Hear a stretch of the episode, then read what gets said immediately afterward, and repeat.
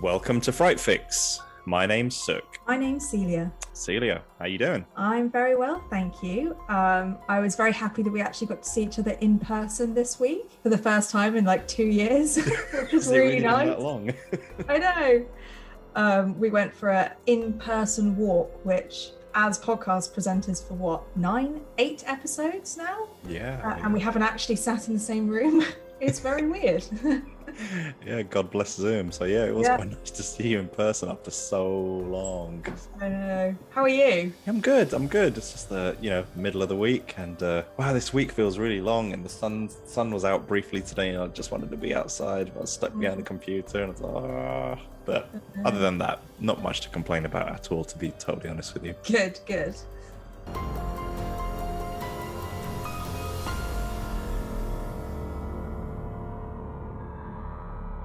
So this week we will be reviewing the 1968 classic Rosemary's Baby, directed by Roman Polanski and starring Mia Farrow as Rosemary and John Cassavetes as Guy. Find your Fright Fix anywhere you listen to podcasts and follow us on social media at Fright Fix Podcast. So before we continue, I have to give you the obligatory spoiler warning. So if you've not watched the movie, uh, please do pause this episode, go watch it, and then come back. Thanks, Sook. So, a quick rundown of the film. Uh, Rosemary Woodhouse and her struggling actor husband, Guy, move into the Bramford, New York's iconic building that brims with unpleasant stories of obscure dwellers and ghastly occurrences. Before long, the young couple is befriended by their somehow eccentric next door neighbours, Roman and Minnie Castevet. And after that, Rosemary gets pregnant. Little by little, as the inexperienced mother becomes systematically cut off from her circle of friends, alarming hints of sinister and well planned conspiracies begin to emerge, enfolding timid Rosemary in a shroud of suspicion and mental agony. In the end, it's revealed that her neighbours are members of a satanic cult and have convinced Guy to help them with the birth of Satan's son through Rosemary.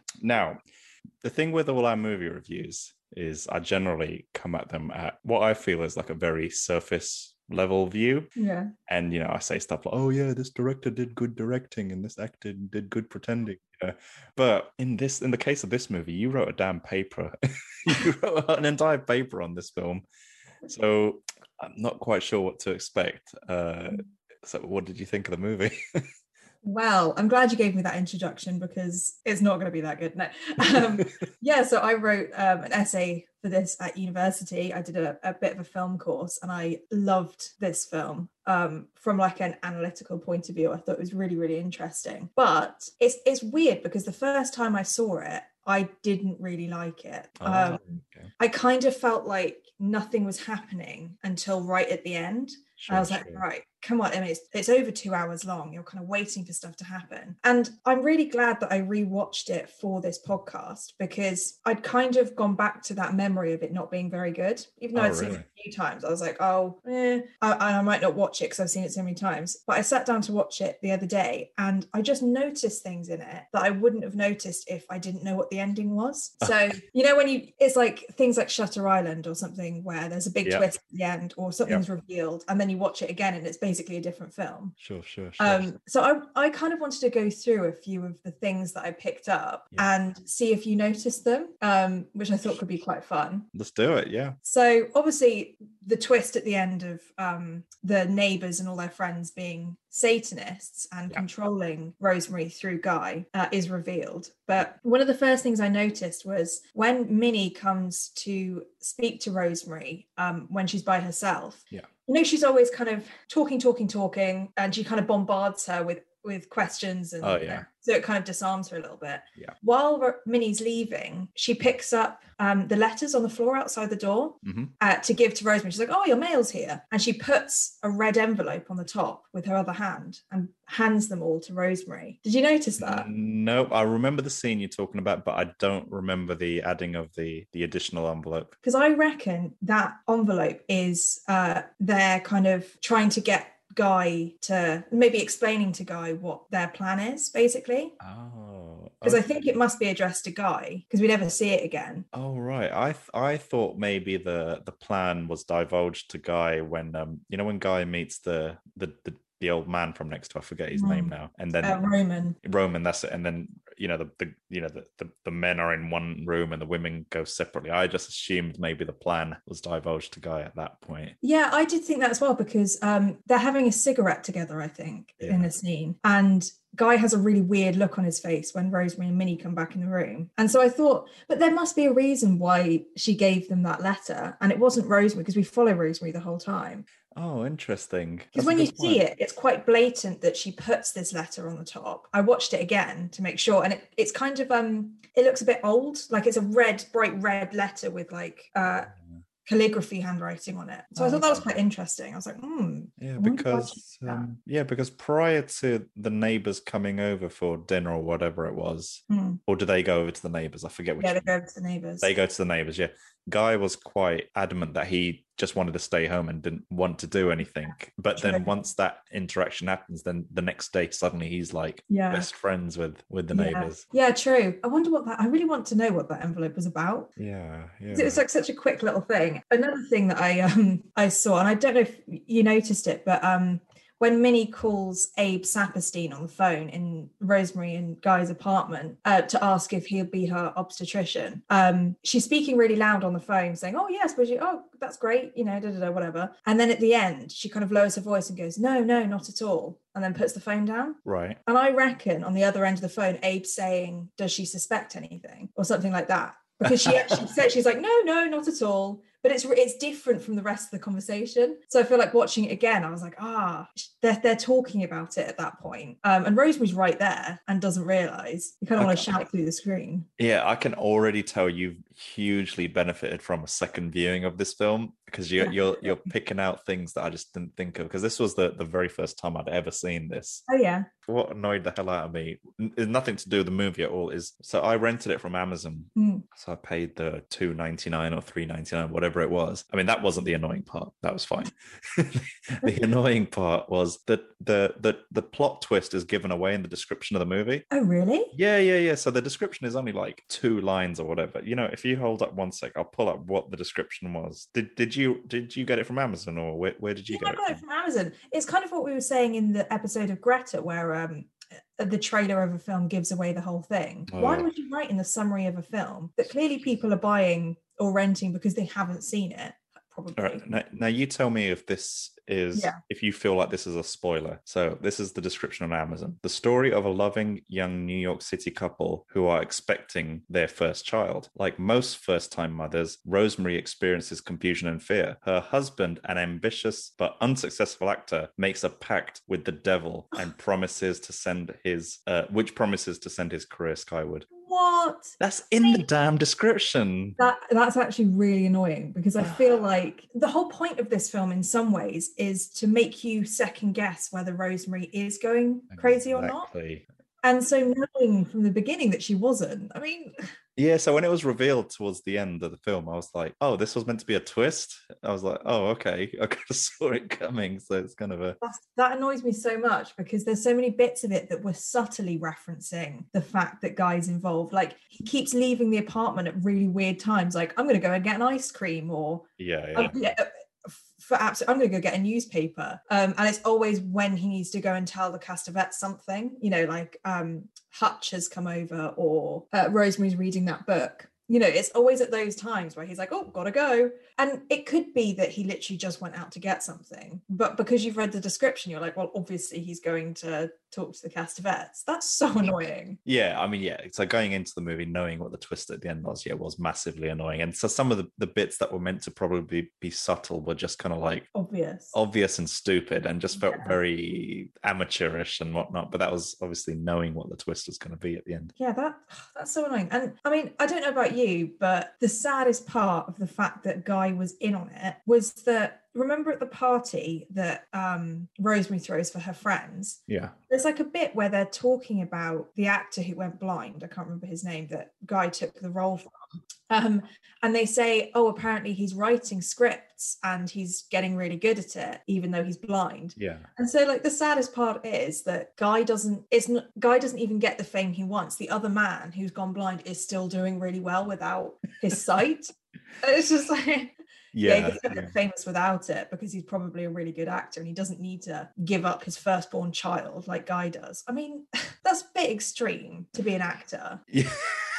That's a really good point. Yeah, so it's kind of it kind of reminds me of um those kind of time travel movies which try to have a moral where they're like, doesn't matter how many times you travel back in time, everything finds a way of fixing itself. Or Yeah. what were your kind of just general overall thoughts of the movie? So I suppose I I really like it because I could notice all the little things that I thought if you hadn't seen it before and you hadn't seen the summary, Hmm, um, you'd have to watch again to see. Sure, I think sure, um I think the film may have been a bit too long. That's kind of my only gripe with it. Yeah. o- overall was that I understand the pacing and I think it was actually an amazingly paced film. Um, but you know when you start to lose interest a little bit at certain points and you think, okay, um, maybe if it was condensed a little bit, Yeah. I could have kind of kept that interest. Um, Yeah. but overall I, I left that film feeling yeah i think this is a really good one. It's not it's very different from the conjuring and the other films that we've been doing. You know there's no shock there's no horror it's all psychological. I think the only thing that was remotely scary was that terrible scene where rosemary's at her wits end in her pain wearing that red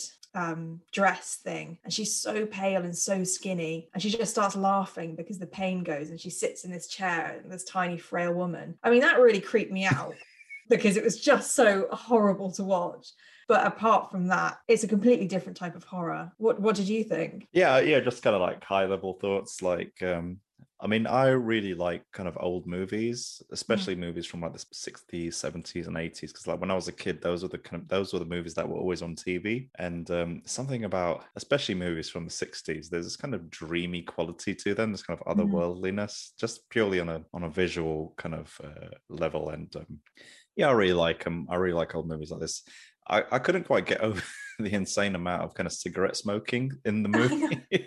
it's like I could almost like taste the, the tobacco and the ashes. Like there was so much cigarette smoking, and uh, yeah, I was like, I was like starting to panic. Like, oh crap, what if the ash falls onto the couch or the carpet? It's gonna be a nightmare to clean. And in her beautiful white house that she's painted everything Oh. white yeah, yeah. So I mean, I suppose it's just because there's like you know, smoking is less in less acceptable in movies these days and TVs these days. So the so the so the you know the it was quite jarring to see that again.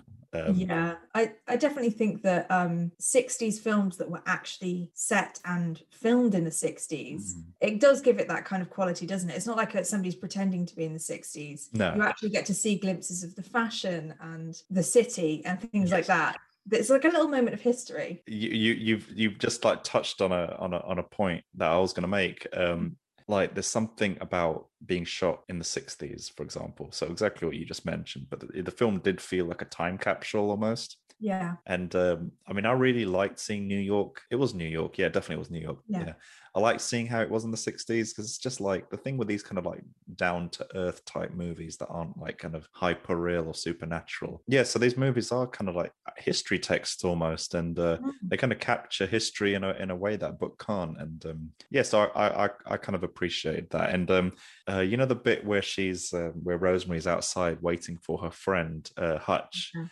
Uh, in the background, you could see the sign for Radio uh, City Hall, I think it is. Mm. And I was like, I've been there. I know the Have exact you? spot in New. I know the exact spot in New York where she was standing. Like I've been to New York so many times. I mean, I got married in New York, and it's kind Oh, of a wow. so like, oh, sorry, one just started barking again.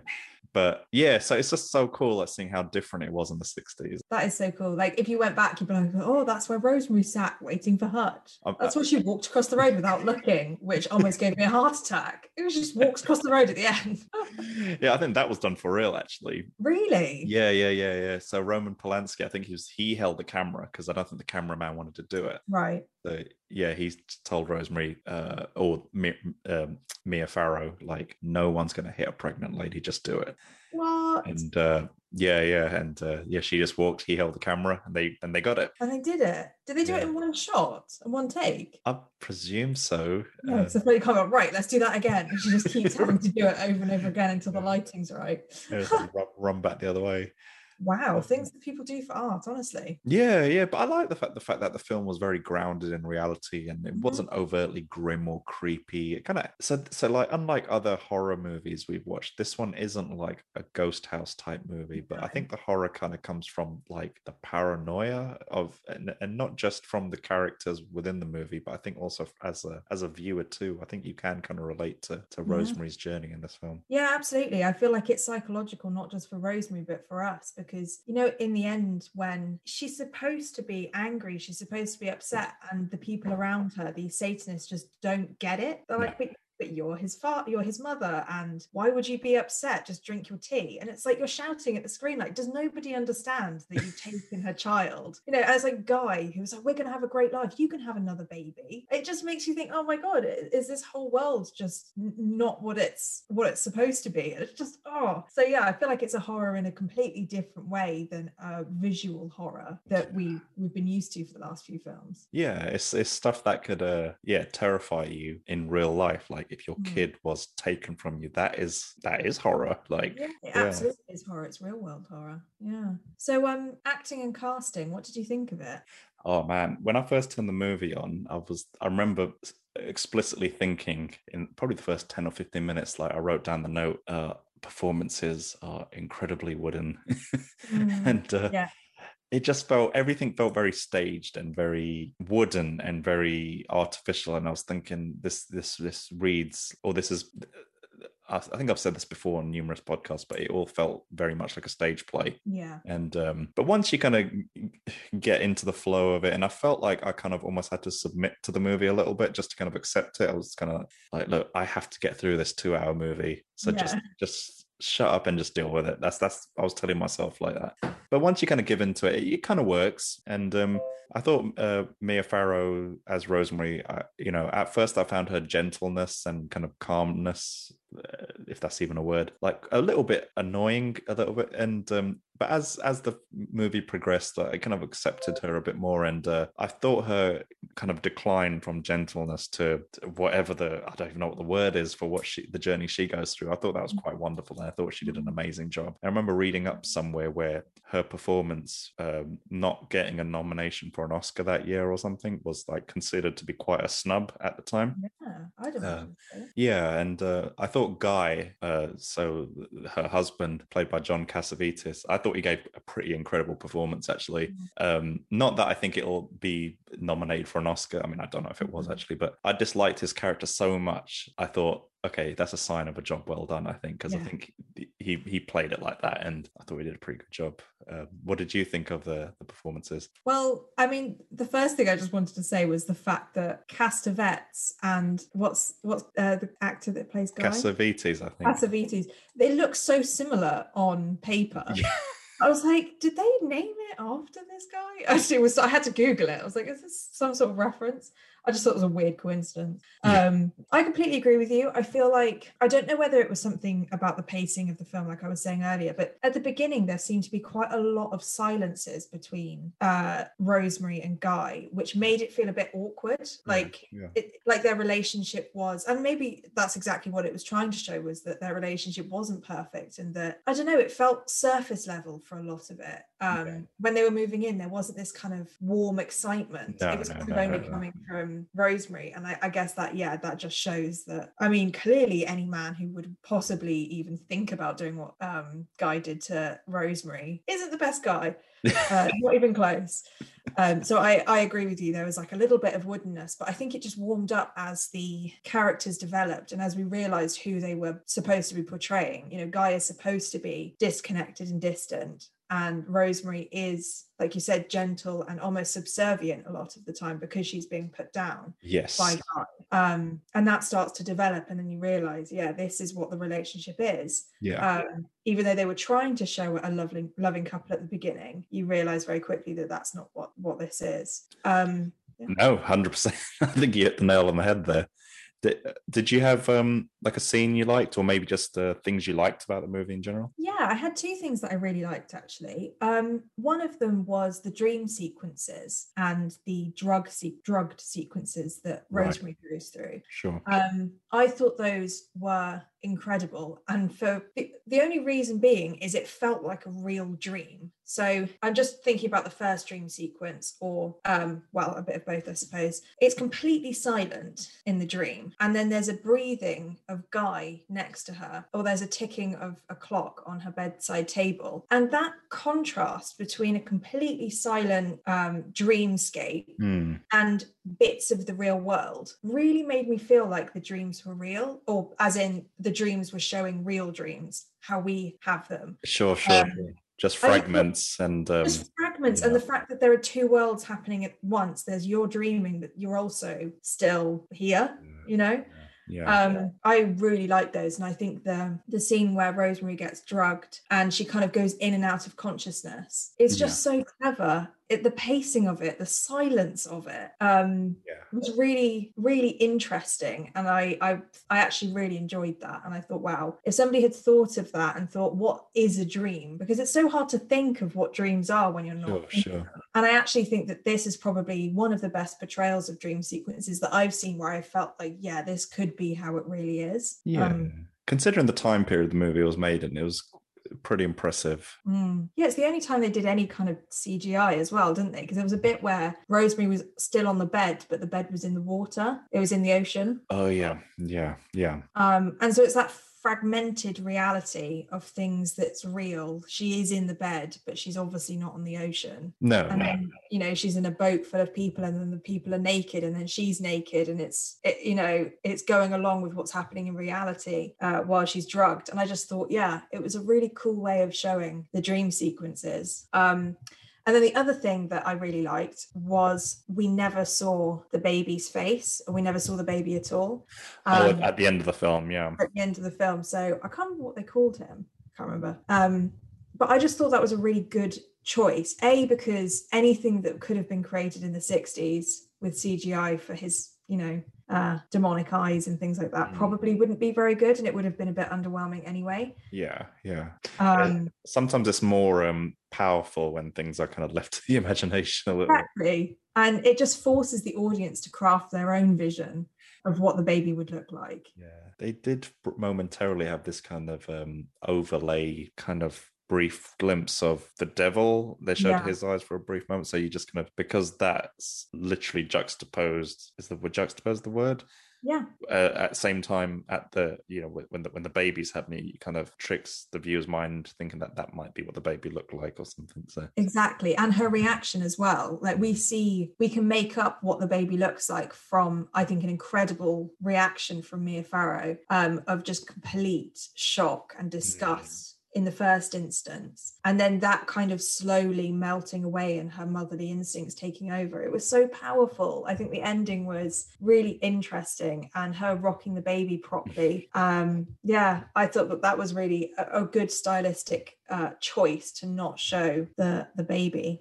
uh, i mean just to add to what you what you said i kept thinking that she was going to maybe use that knife she held to kill the baby or something i thought that was going to happen but it didn't obviously go that way so um, I know part of me was like, oh, you can't you can't do it, but I mean, it is Satan's child. and, oh, the. Antichrist, but but it's a baby. And also the woman who was rocking the baby. Oh, she annoyed me so much. She was Oh. so horrible. She was like rocking him so hard. Um, and she was really mean to Rosemary. And oh god, she should have used the knife on her to be honest. no, no, I remember. Yeah, I, yeah. Specifically, I remember being very annoyed at that character.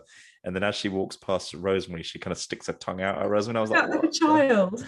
what the hell was that? It's just, um, yeah. I know. So what about you? Did you have any favorite scenes? Uh, not not really favorite scenes, but a few kind of observations that I kind of liked in the movie. Um, it just generally like. I I did I appreciate the creepy tone that that kind of ran throughout the movie. You know, despite no despite kind of having read the description and the spoilers of the movie, you know, within the Amazon description, I still kind of didn't really know what was going to happen, and Hmm. and um yeah, so yeah, I, I did appreciate that, and I and I liked that Rosemary you know this character goes through that journey but she doesn't know who to trust you know who mm-hmm. not to trust. So yeah so i i do enjoy uh, movies by this director called alan pakula and he made a, a, number of kind of like movies that center around paranoia and whatnot throughout like i think the late 60s and early 70s or whatever.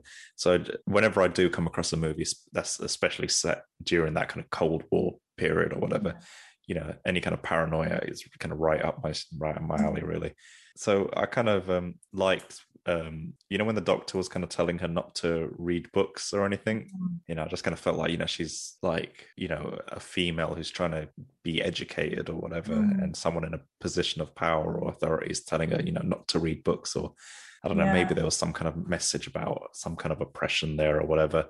Yeah, definitely. I mean, it's it's taking away a woman's autonomy to decide for herself what's best for her and her body. Like she's forced to go through this pain for so long because yeah because men are telling her to to just deal with it Absolutely. and yeah and blocking people off from their friends as well it's just terrible no no 100% and i and i and I, and I, I did enjoy the bit where she kind of kind of cut her hair and i felt like maybe she was trying to take some control back there yeah and a ownership of her looks and you know but that you know despite that kind of attempt to kind of take back that control. Like everyone in her life, all the all the guys in her life are telling me that haircut looks stupid. You know, yeah. what have you done to your hair? I hate it. And I, I don't know. Was there? Do you think there was something about her kind of maybe trying to look a bit more masculine or whatever and maybe the men are annoyed by that or they find it threatening or something? Yeah I, I i definitely think it's possible. I think it definitely like you said it shows that she's trying to take back control because one of the only things she can control is her appearance. She can't control her finances. She can't really control what's happening to her baby because of her doctor. Mm. And I mm. suppose one of the only things she can do is, yeah, the way she dresses and the way that she does her hair. Um, and like you said, Guy and everybody else in her life saying that they hate her hair. Yeah. It just pushes her down and, and makes her more subservient from her little tiny rebellious, um, you know, not even rebellious, um, action that she took and then her reading the book later on witches you know she's doing the opposite of what the doctor wanted her to do. She's reading books. Yes it's not about babies but she's reading books that give her the knowledge that she needs to equip herself as best as she can. Um and so i think yeah it just it shows that importance of being able to um, have autonomy over yourself and be able to make decisions for yourself. Yeah, no, one hundred percent. That yeah, that was kind of um, as a viewer that that those were the thoughts kind of running through my head, and and I.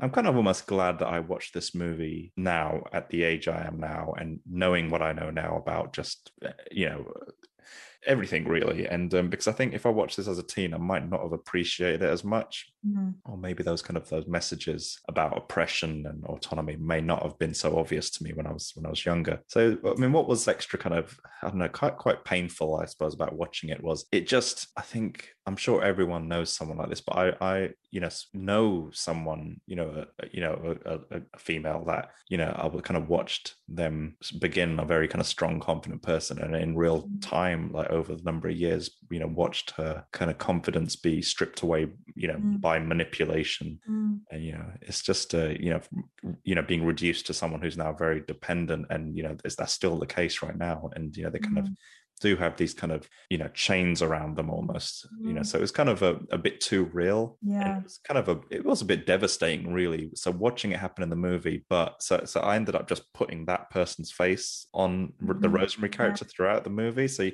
so I think kind of um yeah, so it was a bit hard to watch and it is mm. someone that's close to me so it's kind of um so like when rosemary did start taking control back you know and um you know when she started when she wanted to host her own party without all those old mm-hmm. people and she was like only young people allowed you have to be under 60 to attend yeah, whatever yeah. you know when the old lady from next door you know turns up and then she kicks her out and um oh it's the best yeah it? she didn't drink the potion it just felt kind yeah. of amazing really and um it kind of I don't know. The, it it was like I think that was the first point in the movie where I felt like a deep deeper connection to Rosemary's character and wanted to kind of wanted her to win and just pull out a machine gun and kill all those old people. yeah, yeah.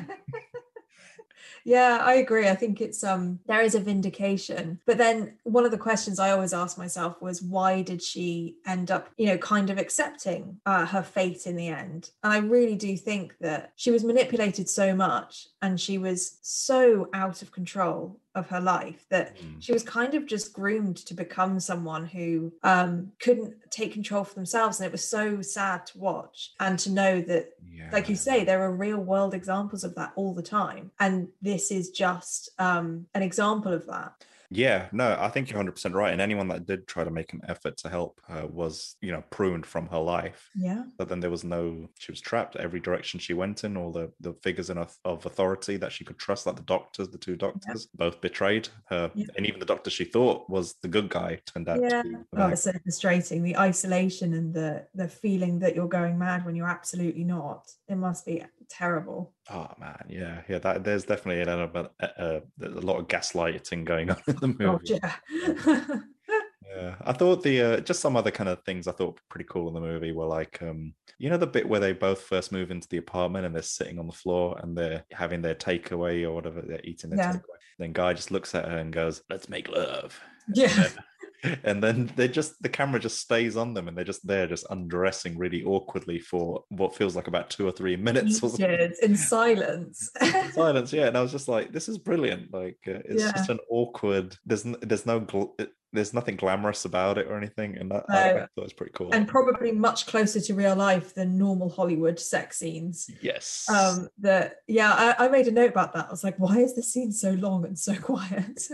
yeah it was kind of yeah you're right it was awkward it was unusual and in in a in a way the realism was pretty refreshing to be honest yeah, yeah. yeah um you know the bit where um where uh, rosemary's reading the the witch uh, book mhm. and I think Hutch tells her something like the name is an anagram or, or Yeah. something. You know that whole se- that whole sequence. I, I I like those kinds of scenes in movies where the where the hero or whatever is trying to piece something together and they're trying to solve a puzzle. I mean, yeah, they're figuring it out.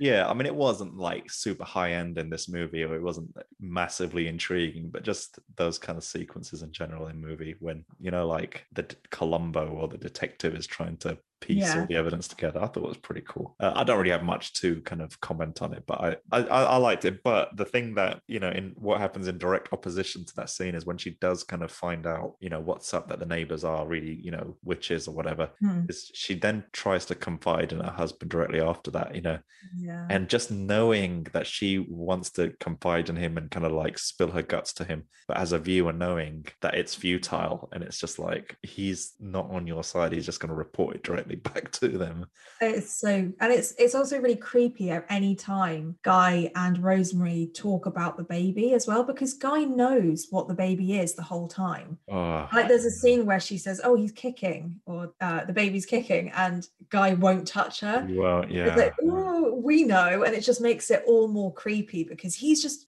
able to live his life knowing what's happening to his wife. Oh. Horrible. yeah no absolutely i mean i would hate to be in that kind of relationship to be honest but Yeah, well, hopefully that could never happen. I'm just going to oh, hope not cross my fingers. There's um something. So when we were watching the movie, there's something Jess mentioned whilst we were watching the movie. There's always this little uh, nugget of wisdom she drops randomly, kind of thing. So I I always try my best to note it and like bring it into the podcast or Mm. something.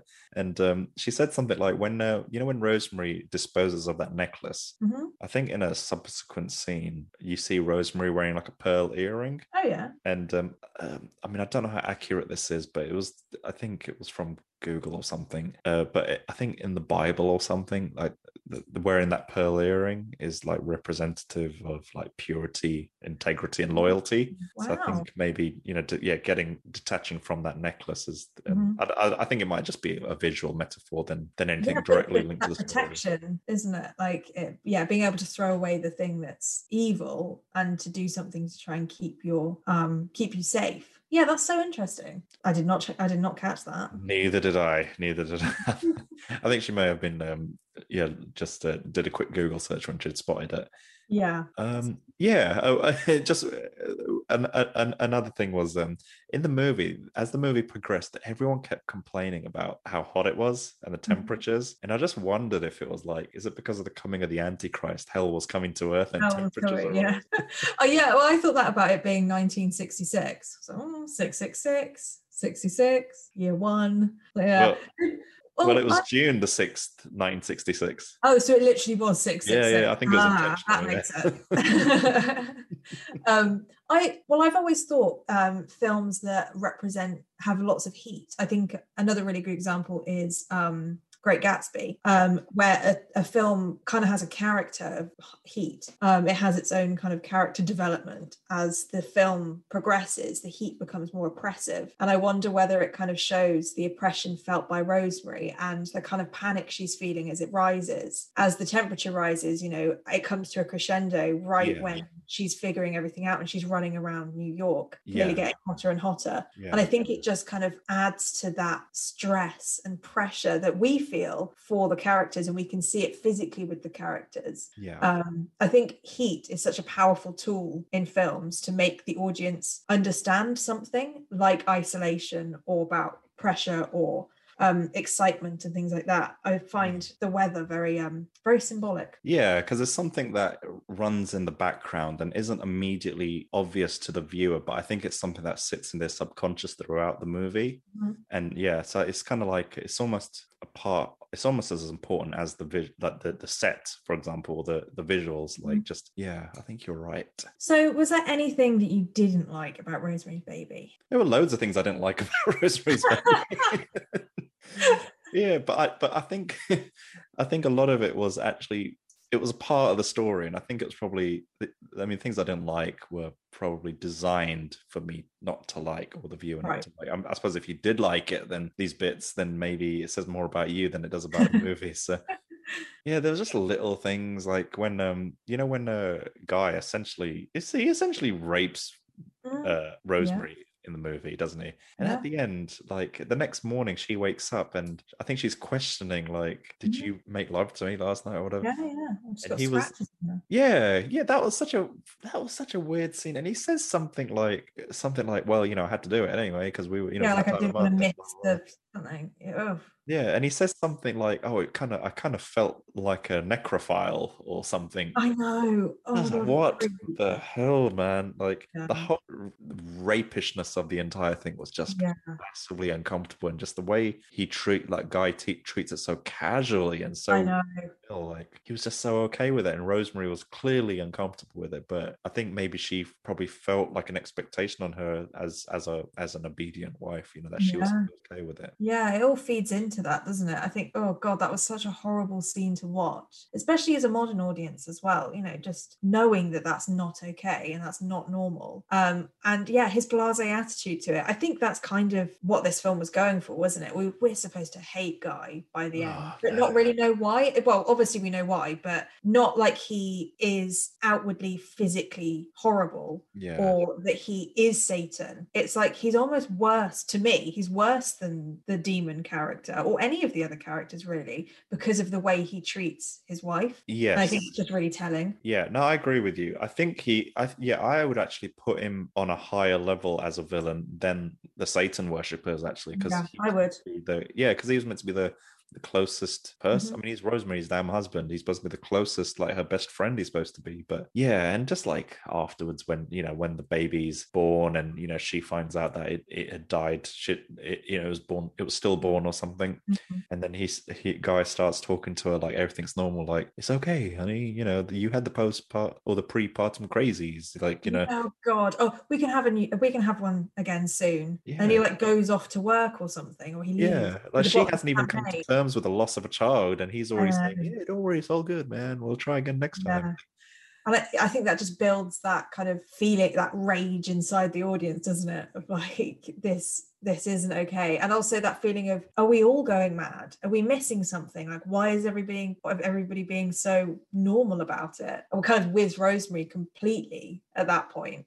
Yes, absolutely, absolutely. I think my the, the my biggest kind of dislike in this movie isn't really a dislike. It's more of a maybe an improvement. I think that can be made to the movie. Mm. And I haven't really, really fully thought this through. But so like with the with like the doctor being the bad guy, you know, the um Sapirstein, for example, and same with like the husband, you know, is you know um i kind of wish the film was cut in a way where maybe that wasn't super obvious to the audience and maybe at least Mm. give the illusion that the doctor and the husband are on rosemary's side Yeah. and um maybe cutting out that dream sequence that had the devil in it and all the neighbors Yeah. and everything. I probably would have cut that out actually. And um, I think it would have been more powerful if these revelations of, you know, of like the neighbors being witches, like we found, you know, that if we found that out at the same time Rosemary did, Yeah. and what would I think would have been a more would have been a better movie is if the entire movie we start to think that maybe maybe Rosemary's losing her mind here. Yeah. And um yeah, I think that would have been better. And then when she's just doing that running around the city at the end, you know, Mm. jumping the taxi, seeing the different doctors and because the bit where she's talking to Dr. Hill, I think it is, and you know, trying to convince him that it, it would have been cool if if we as an audience thought, oh, poor Rosemary, she's lost Yeah. her mind. Yeah. At the end, when she goes into that room with all the Satan worshippers holding the knife, and that's all revealed, Mhm. you know, because the camera moves very slowly and just sees everyone sitting down, and you see the upside down crucifix and the Yeah. I don't know, do you see a black cat? I might be making that up. I don't No, remember. there is a black cat. Yeah. Yeah, but then that would have been like the wow moment. That would have been Mhm. the, the twist. But I think the I- don't know. I think that would have made for a better movie. Maybe it can be cut that way. Maybe with the existing footage that's there, you can. Someone enthusiastic goes out there and just chops it up and edits it. Maybe. Yeah. No, I totally agree. That's what I was going to say as well about what I didn't like about the film, especially. Oh, really? like- yeah, like the chanting and things like that through the wall. Yeah. I felt like that was such an obvious, and it was really early on. Yeah. um, yeah. Yeah. What else could they be chanting? You know, it- it- maybe making it a bit subtler. I completely agree. I think um, I was completely on Rosemary's side all the way through. And I think that you could still keep in the scenes where she's reading the witches' books and she's kind of Yes. Discovering the anagram and things like that because you could always be doubting it. And you could say well how we haven't got any evidence for this. There's only been like a few small things. Um because like her pregnancy is very subtle when it when about the fact that something's not right. Yeah. it could be that she's having a really hard pregnancy and it could have just stayed that way. Um and yeah i completely agree that we should have found out when she did and have a oh my god we've been tricked Yeah, you just made me think right now. So what they should have done was they should have made Dr. Hill out to be some kind of amateur doctor that doesn't know what he's doing. Right. They should have made Hutch out to be like a bad influence friend, hmm like where the audience roots against him, like, oh, Rosemary, cut this guy out of your life. And they should have made yeah the even though he's right we should Yeah. think he's wrong yeah Yeah, and they should have made the neighbors rather than these annoying people that keep knocking on their door. Because I just, I was like, leave me alone. Like, they should have made them very likable characters. Do you reckon? See, I think they should have, they shouldn't have been likable. I think because we could have maybe understood that the reason why she thinks that there's something wrong is that she doesn't necessarily like them because they're a bit annoying. Yeah. So maybe just tone down how invasive Minnie was. Yeah, But which it was a bit exaggerated, wasn't it? Like, it was. I mean, I thought Minnie's character was brilliant in her own right. I thought I've never seen a character that annoys me so much. I think that's probably uh, good acting, good acting skills yeah, um because yeah every time she came in i think she was just trying to distract rosemary by talking talking talking you know drink this eat this Yeah. and she doesn't have time to process what's actually happening but yeah you're right if they if they toned it down uh, maybe making roman someone that we dislike because he was kind of verging on the edge anyway yeah, yeah. um uh, you know and then having minnie as somebody that Yeah. you kind of like Yeah, I think- Yeah, I think you've touched on something pretty cool there. Like, because I've watched a number of these kind of hyp- hypnotism kind of documentaries or whatever, when, Oh, yeah. or, or when a hypnotist says how they do it. And I think it is with these kind of sharp, out of the blue actions, which Mhm. catch people off guard and put susceptible people into a much more willing and obedient state. And I think when she does all that kind of, you know, a lot of hand movements, I'll drink this. Oh, how are you? How much does this cost? I think Yeah. it probably does put Rosemary in a in a kind of a more obedient state. yeah no i agree Yes, Cecilia. Um, so with Rosemary's Baby, I hear I hear this movie and the phrase "satanic panic" quite frequently, in you know what people say and what I've read. Mm. Um, I don't know too much about this topic. Is there anything you could shed light on? Yeah, so I kind of went down a rabbit hole a little bit with Rosemary's Baby and the Satanism aspect of it. Um, and I found some really interesting links actually between Rosemary's Baby and the Satanic Panic, which was a great name, by the way, whoever thought it. It rhymes. it rhymes and it's yeah it's just satisfying um so the satanic panic was in the 80s and this film was obviously late 60s um but there's a lot of influences i think within this film which kind of started the the road towards satanic panic Ah, um in the 80s and before we start i mean there are so many different types of Satanists, and the ones that I'm talking about now are very kind of stereotypical Satanists from a very particular sect. And there are Satanists who just, you know, believe in um, autonomy of the self and things like that. I think it's it's so easy to think of Satanism Satanism as kind of like cloaks and things like that, but that's not it always true. But with the Satanic Panic, that's exactly what they were tapping into. Um, so I do think that this film is, like we were talking about before, it's much more about an oppressive and abusive patriarchy and control over women yeah. than it is about Satanism itself. It feels like Satanism is the symbol that's used to be able to portray the patriarchy and the power dynamics between women being seen as kind of second class citizens that are only used as objects to better the men around them. Um, but even if Satanism is just a symbol of that, um, I read quite a few interesting pieces around it, oh, yeah. which I kind of wanted to discuss. So, Satanism through the Church of Satan, which was founded by Anton LaVey, uh, was founded. The guy with that weird moustache. The, with the bald with goatee, yeah. Oh yeah the most very iconic image. Yeah. Absolutely. And he's always got these kind of pentagrams and things behind him. So he founded the church in 1966, of same year that this film is based. Um, and the church itself kind of preaches self-reliance and individualism. But the, the thing that LaVey tried to portray was that there's no Satan in the church of Satan. There isn't actually a devil. It's just a belief in yourself as the higher power. So already Rosemary's Baby is diverging from what the Church of Satan actually believes in. Um, which isn't the devil, that the devil is basically just a symbol for oneself and autonomy of the self.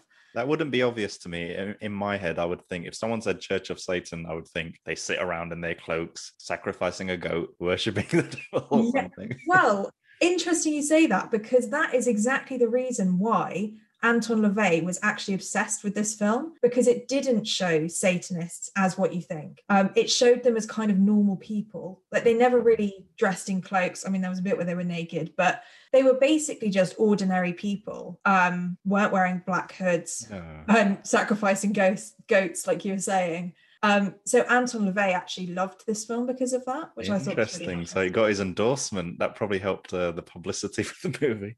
Or, as a skeptic would say, it actually helped Anton LaVey's um, kind of fame because he said that he served as, and I'm quoting, an uncredited technical advisor for the film Right. Which is a bit sketchy because uncredited, if you're an advisor, why would you not credit them? Yeah, I, I, I was actually an uncredited advisor on this movie too back in 66. So, so was I. Did you not know?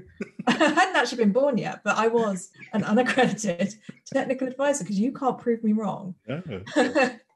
Um, but most people think that this claim isn't substantiated. Sure. That LaVey just kind of wanted to spread the rumor so that he could gain free publicity. So instead right. of the film gaining publicity from him, he wanted to to get it from the film. Um, but I think so. You know, the Church of Satan started in 1966. This film came out in 1968, and then the year afterwards was the Manson murders in 1969. Oh, right. Which weirdly, um, you know, Sharon Tate was Roman Polanski's wife, yeah. who was murdered while she was pregnant, and the Mansons attributed a lot of it to Satan, or there was a lot of panic around them being Satanists. I just thought that was a really weird fact about the the kind of history of this film that it kind of played out in a really weird man. Way. That is yeah, that whole I mean I read a little bit on that whole um that whole murder spree or whatever and uh, man it's that is terrifying. Absolutely terrifying and the fact that it was real life it was absolutely real real life and it was really connected to this film. I mean a year afterwards and with the director and she was pregnant. I mean really creepy it freaks me out just thinking about it. Um, but i think all of these things kind of created the perfect breeding ground for satanic panic in the 80s mm. and essentially what satanic panic was was christian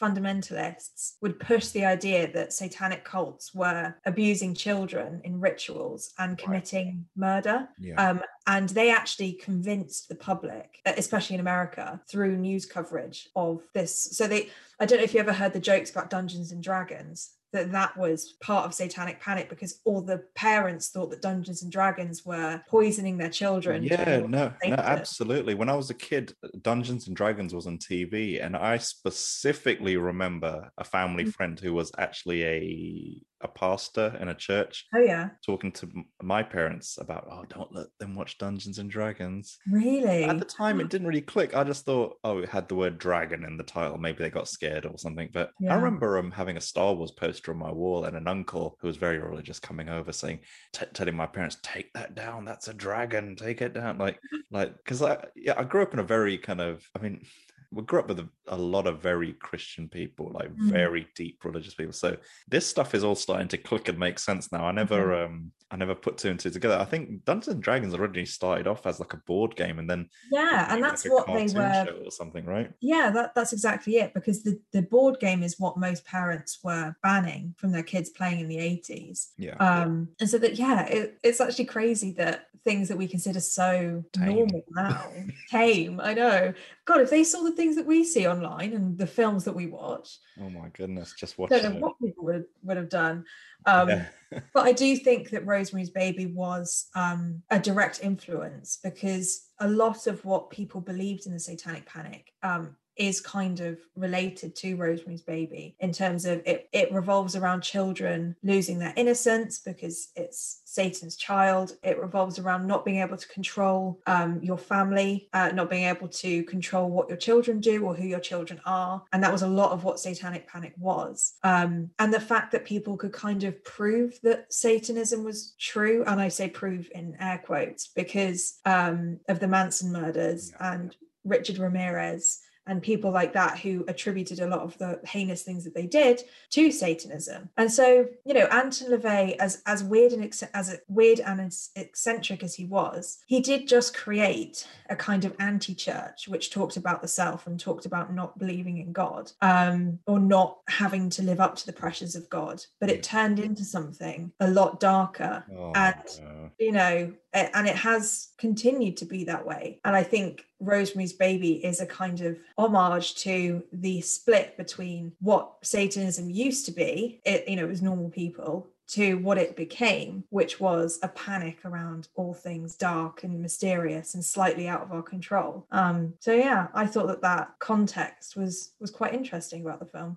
Damn, I almost um, wish I'd watched a documentary on this before watching Rosemary's Baby. Mhm. Yeah, there's so many out there, and there's so many interesting takes on satanic panic. You know, there's loads of conspiracy theories around, um, you know, who caused it and what was the why did people want this to be um, for people to think about this in the 80s? Was it covering up systematic abuse in Catholic schools? Hmm. So that they would say that it was actually Satanists who were doing it Oh, and perpetuate that instead. Like there's loads about the, especially the 80s rock music. That was another thing that made Satanic Panic blow up because there were these rockers who had long hair and they'd play guitars and they'd stick their tongue out and they'd worship the devil. Yeah. Um, Yeah, you I, know, remember, I remember when I was in school, like there'd always be these kind of stories about, oh yeah, if you get this song and you play it in reverse, it says worship the devil, worship the devil." yeah, I think there's a Beatles song that people say if you do it in reverse, it says something like that. Yeah, yeah, yeah. It's not that helter skelter thing, is it? I'd, Oh I'd, no, that was the Manson murders. oh right. I thought there was a Beatles song called Helter Skelter.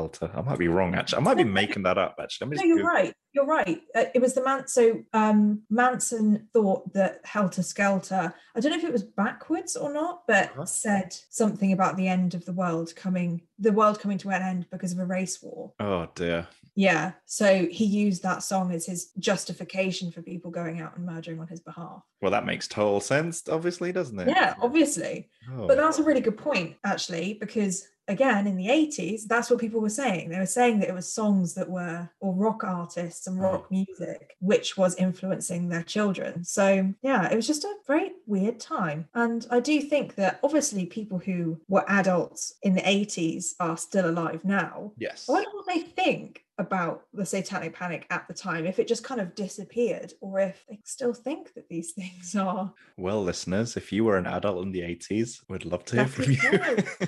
Let us know on our social media at Frightfix Podcast. Yeah, maybe if your story is crazy enough, we'll get you on the next episode. yeah, we could do a whole episode on it. Or if you're a Satanist and you want to talk to us about it, that would be so interesting. That would be insanely interesting.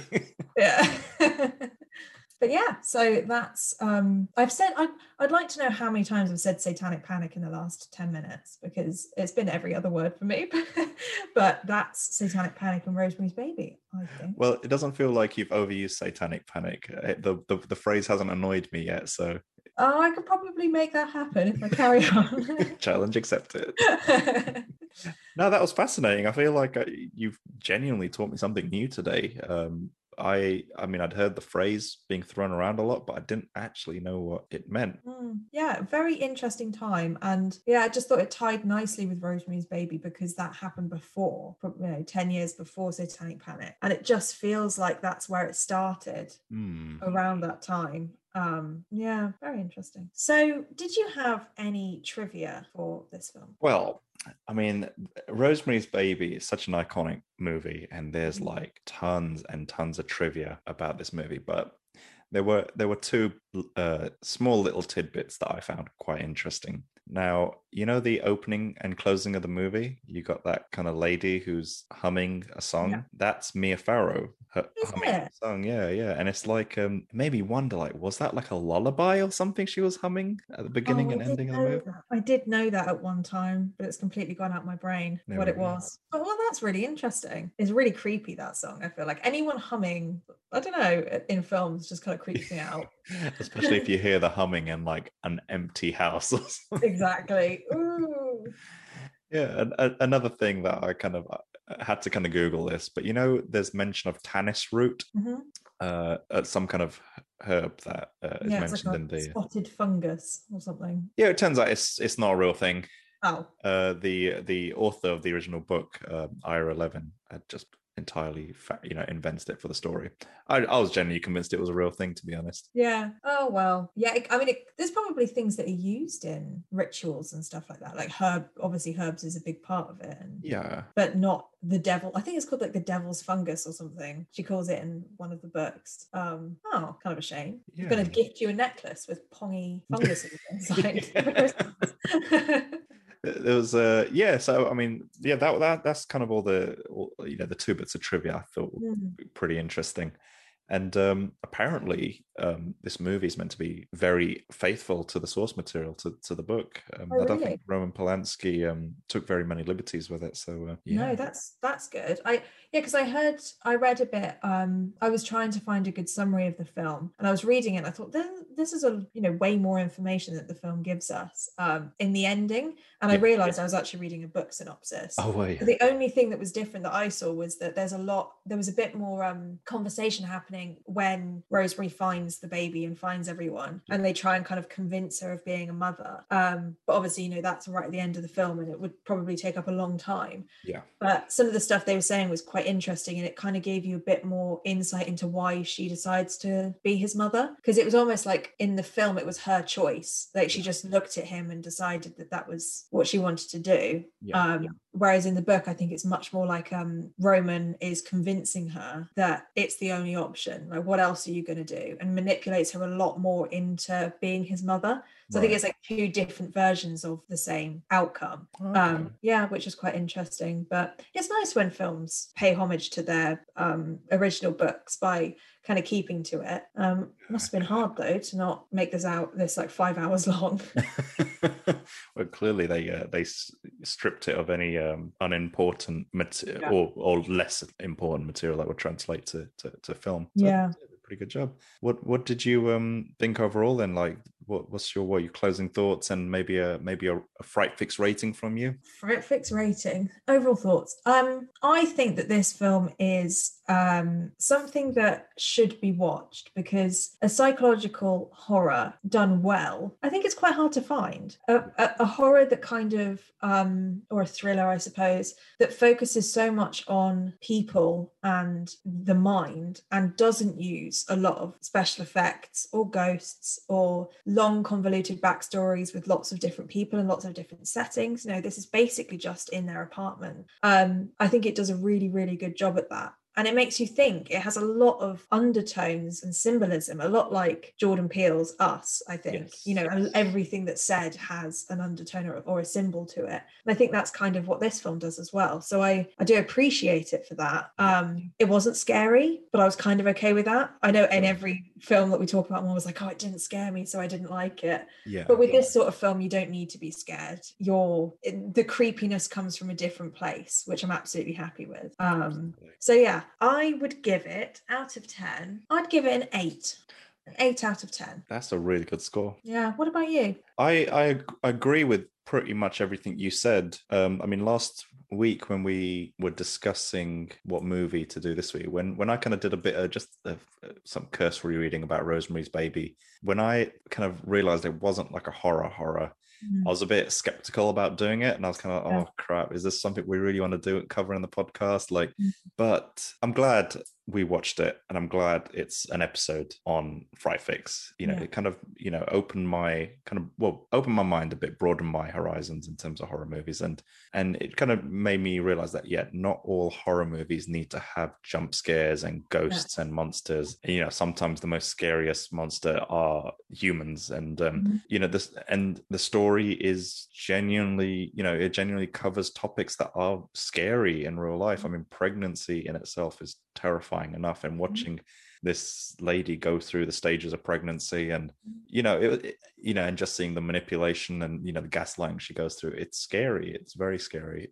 and it's it's a bit too real you know it's, mm-hmm. there's nothing supernatural about it really and uh, so for for that I, you know i respect the movie and i'm glad we did it and i'm really glad that you recommended it so thank you there and uh, i would give it a the, the, the number that keeps jumping to mind is seven. Yeah. And I don't, I'm not quite sure why, but that's just the number that came to my mind uh, for this movie. Go with your gut. I feel like that's a, still a really good score. Yeah, yeah. I think, um, yeah, I think those changes that we suggested earlier on, if they if they were implemented, like so, if uh, you know the, the revelations that are made to rosemary if they happen to rosemary at the same time as they happen mm-hmm. to us i think it would have made for a much better film and would have yeah. increased the, the, the whole paranoia tenfold i think. And what would you give it if that was the case? Oh if, if it implemented all our, our notes um even then to be honest i think i probably would have given it a nine actually if... a nine yeah i think that's fair enough. I can't i don't know if i'd ever give a film a 10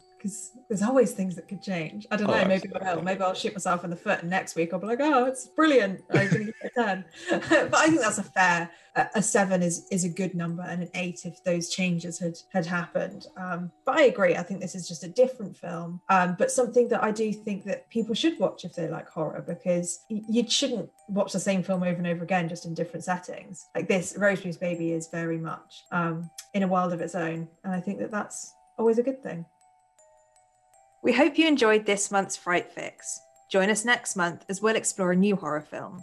We will be posting the movie a few days before the podcast episode is released on our social media, so be sure to follow us at Fright Fix if you want to watch the film ahead of time.